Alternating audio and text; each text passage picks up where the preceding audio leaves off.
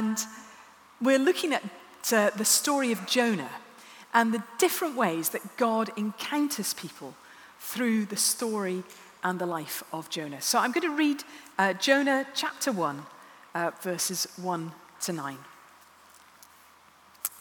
The word of the Lord came to Jonah, son of Amittai Go to the great city of Nineveh and preach against it, because its wickedness has come up before me. But Jonah ran away from the Lord and headed for Tarshish.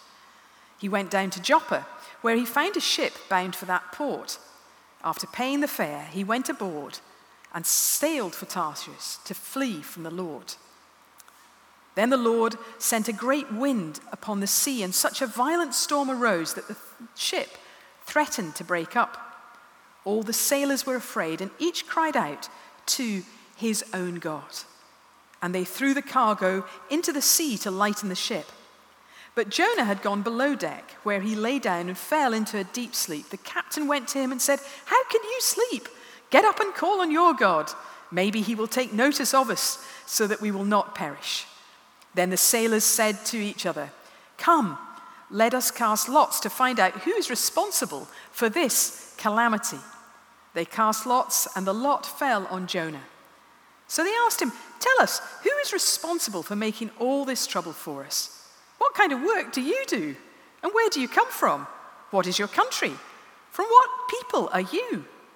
He answered, I am a Hebrew, and I worship the Lord, the God of heaven, who made the sea and the dry land. This is the word of the Lord. Thanks be to God.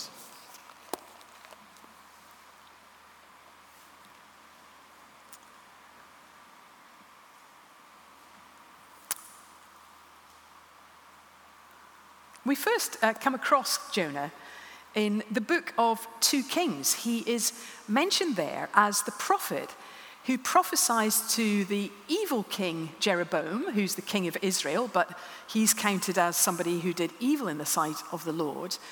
Uh, but in 2 Kings 14, we find Jonah prophesying to Jeroboam uh, about the northern border of Israel and saying that Jeroboam will be successful at re-establishing that border again. We're talking of times in the 8th century BC where the empire of Assyria was over the whole region of uh, Mesopotamia. And it was a brutal empire, and it was uh, coming and uh, encroaching on the border of Israel.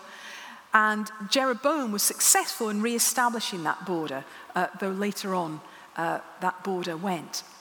So that's where we first come, ac- uh, come across Jonah, is uh, in 2 Kings chapter 14. But here, here we have uh, Jonah being given a word from the Lord to go to prophesy against the city of Nineveh. Now, Nineveh was one of the largest cities in the Assyrian Empire, and therefore uh, a place that, again, was in alignment with the brutality of that empire.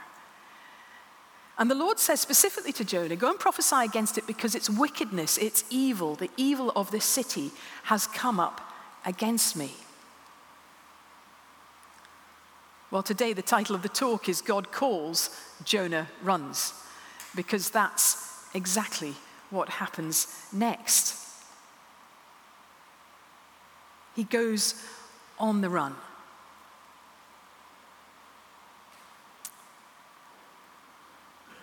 Now, of course, he is, is going in directly the opposite direction to where he's been called. Uh, Nineveh uh, nowadays would be located in the, the area of what is now, uh, now Mosul, Iraq, and where Jonah runs, so that's the east of where he is, where he runs is to the west. My sister used to joke with me, it was a running joke when I was growing up, that she could ask me the direction to somewhere, and I would always give an answer that was 180 degrees in the opposite direction. We discovered this in the Paris metro system one time, where she consistently said to me, Anne, which exit should we go? And I would confidently say we should leave by that one. And she said, no, it's absolutely that one that we're going by. And that was her uh, she always said to me, Oh, you've got that 180 degrees going on. This is not a case where Jonah is confused about the, where he's going. He wants to get as far away from Nineveh as he possibly can. And indeed, he wants to flee from God. He wants to get away from this situation. And it's, he's the only prophet in the Old Testament who reacts to a divine commission in this way of saying, Right, I'm going in completely the opposite direction. The narrative style of this book is about satire and humor. The people you think should behave one way do the opposite of what's expected of them. So here's this man of God running away from God, and it's deeply ironic. Tarshish, I mean, we don't really know where Tarshish is, but they expect that it was kind of Spain, so it was like 3,000 miles. Whereas Nineveh, where God was asking him to go to, would have been about 500 miles from where he was. It's not really surprising that Jonah was not up for taking on this call. It was a massive city of a dominant, cruel empire. And nobody really likes to be the bearer of bad news. You know, his previous prophecy to Jeroboam was one of, you know, God's going to use you to establish a border. I mean, that's quite a good news message, isn't it? This one is one where it's going to be asking Nineveh to turn. And uh, nobody likes to be the bearer of bad news. And if we're honest, all of us have had moments where we've avoided something that God has asked for us. Let's pause for a moment. Let's consider where we are. Is there something, however small, that God is asking me to do that I'm trying to avoid? Let's take a moment just to name that before God.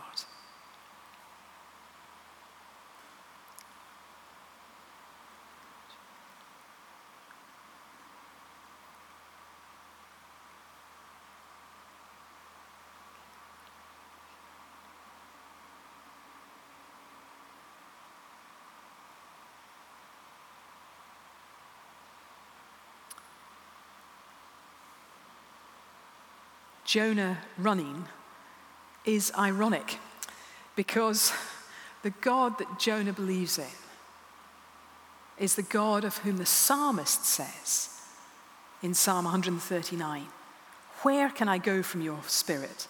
Where can I flee from your presence? If I go up to the heavens, you are there. If I make my bed in the depths, you are there. If I rise on the wings of the dawn, if I settle on the far side of the sea, even there your hand will guide me, your right hand will hold me fast. So, as we read that Jonah is fleeing from God, we read with a slightly wry smile, don't we? Really, Jonah? Fleeing from God? What is God going to do next? And he sends the storm that hits the ship full on. The sailors are terrified in fear. They cry out to their own gods. And along with prayer, they go for a practical solution. They throw all the cargo into the sea. And when I was reading this, I thought, oh, those sailors are speaking to me, because often I'll try and do the problem solve and the practical solution first and then pray. But these pagan sailors are crying out to their gods first. And this was a real reminder to me pray first and then look for the practical solutions. Look to God first. But for these sailors, there's no response from their gods, there is no stilling of the storm. And this prompted a question for me for us to consider, another question for us to consider. Where are the gods that people turn to today, or what are the gods that people turn to today? Knowingly or unknowingly? I heard a, a, a sports, sportsman yesterday who had an accident, when interviewed, said, Oh, maybe I did something in a previous life that means that this comes back to me. Like, oh, you're looking to something there that you probably don't know about. And isn't of what we would follow when we follow Jesus. Are there people or things that we do, that people do, that kind of show that we're following different gods? What are the gods that people turn to today? And what is different that we can share about the God that we follow? While all this commotion is going on above decks, Jonah is asleep below the decks. And the captain comes to him and says, How can you sleep? Get up and call on your God. Maybe he will take notice of us so that we will not perish. The sailors and the captain realize there's something other going on. This is no ordinary storm. And for that culture, that mixture of spiritual and physical is, is very, very linked. Whereas in our culture, we're not so aware of that link of spiritual and physical. That's why it's important, as I said earlier, to pray first before trying to look for the practical solutions. Pray to ask God to speak in to what's going on. As the reader of this story, we know that God sent the storm, God acting to get people's attention, to save people. He's doing that by sending Jonah to Nineveh. And here, God acts to get Jonah's attention, well, more than that, to turn Jonah around. And if you're on the run from God, He's not a God who's disinterested, just saying, well, that's that then. We can see here that God goes to great lengths to bring Jonah around. And it's not just for Jonah, it's for the people of Nineveh too. So they fire off all these questions at Jonah. My favorite is what kind of work do you do that this could possibly result in this horrendous storm? What are you doing, Jonah? And he answers their question from what people are you? I am a Hebrew. I worship the Lord, the God of heaven who made the sea and the dry land. And we're going to hear the sailors' reaction to that next week. This week, we're sticking with Jonah. Here's someone whose words and actions don't add up. He says whom he worships, who created everything. But Jonah disobeys, runs, and tries to get out of what God asks of him. What I love about this book is that it throws so many curved balls, the unexpected. Um, plot spoilers coming up. Pagan sailors turn to God, an evil city turns to God. The man of God turns away from God, but God still uses Jonah. With all Jonah's faults, his rebellion, and grumpy attitude, God is merciful to Jonah. And as we see, God is merciful throughout this book. So, how about you? Where are you this morning? Are you avoiding? Have you disobeyed God? Are you on the run from God? Well, don't wait for a storm followed by a big fish to bring you back. Turn back to the one who made the earth and the waters, your creator. Turn to the one who made a way for you in Jesus, his son. That is the ultimate way that God has acted in history, has stepped in to history. God the Father gave Jesus to draw all people to himself and to deliver us from evil. To deliver us from evil. Jonah is mentioned in 2 Kings. He's also mentioned in Matthew's Gospel and I'll let a future speaker unpack what Jesus says there. At this point, I just want to note that Jesus in Matthew 12 compares Jonah's ministry to his, home, to his own, but says his ministry, Jesus' ministry, is much bigger.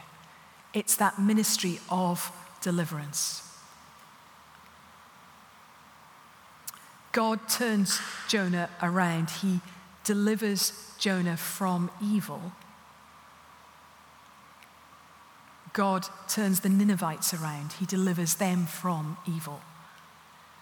God is not restricted to one people group. He turns us around. He gives people the opportunity to respond.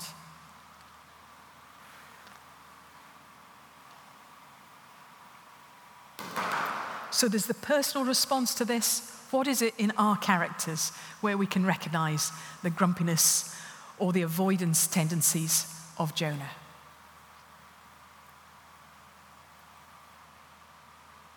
God is merciful to each one of us. And then there is the wider context of the people that we are trying to reach with God's goodness, who are trying to turn to other mini gods in society. We have faith and trust in the one who saves us, Jesus. Let's share that good news with people around us. Let's take a moment to pray, and then Tim will lead us on.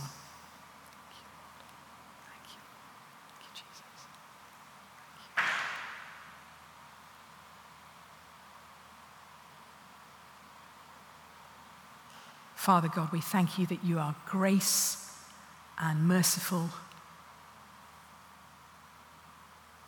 And through Jesus, you draw all people to yourself.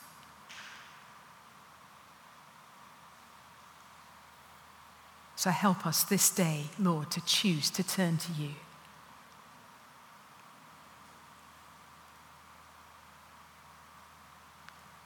In Jesus' name we pray. Amen.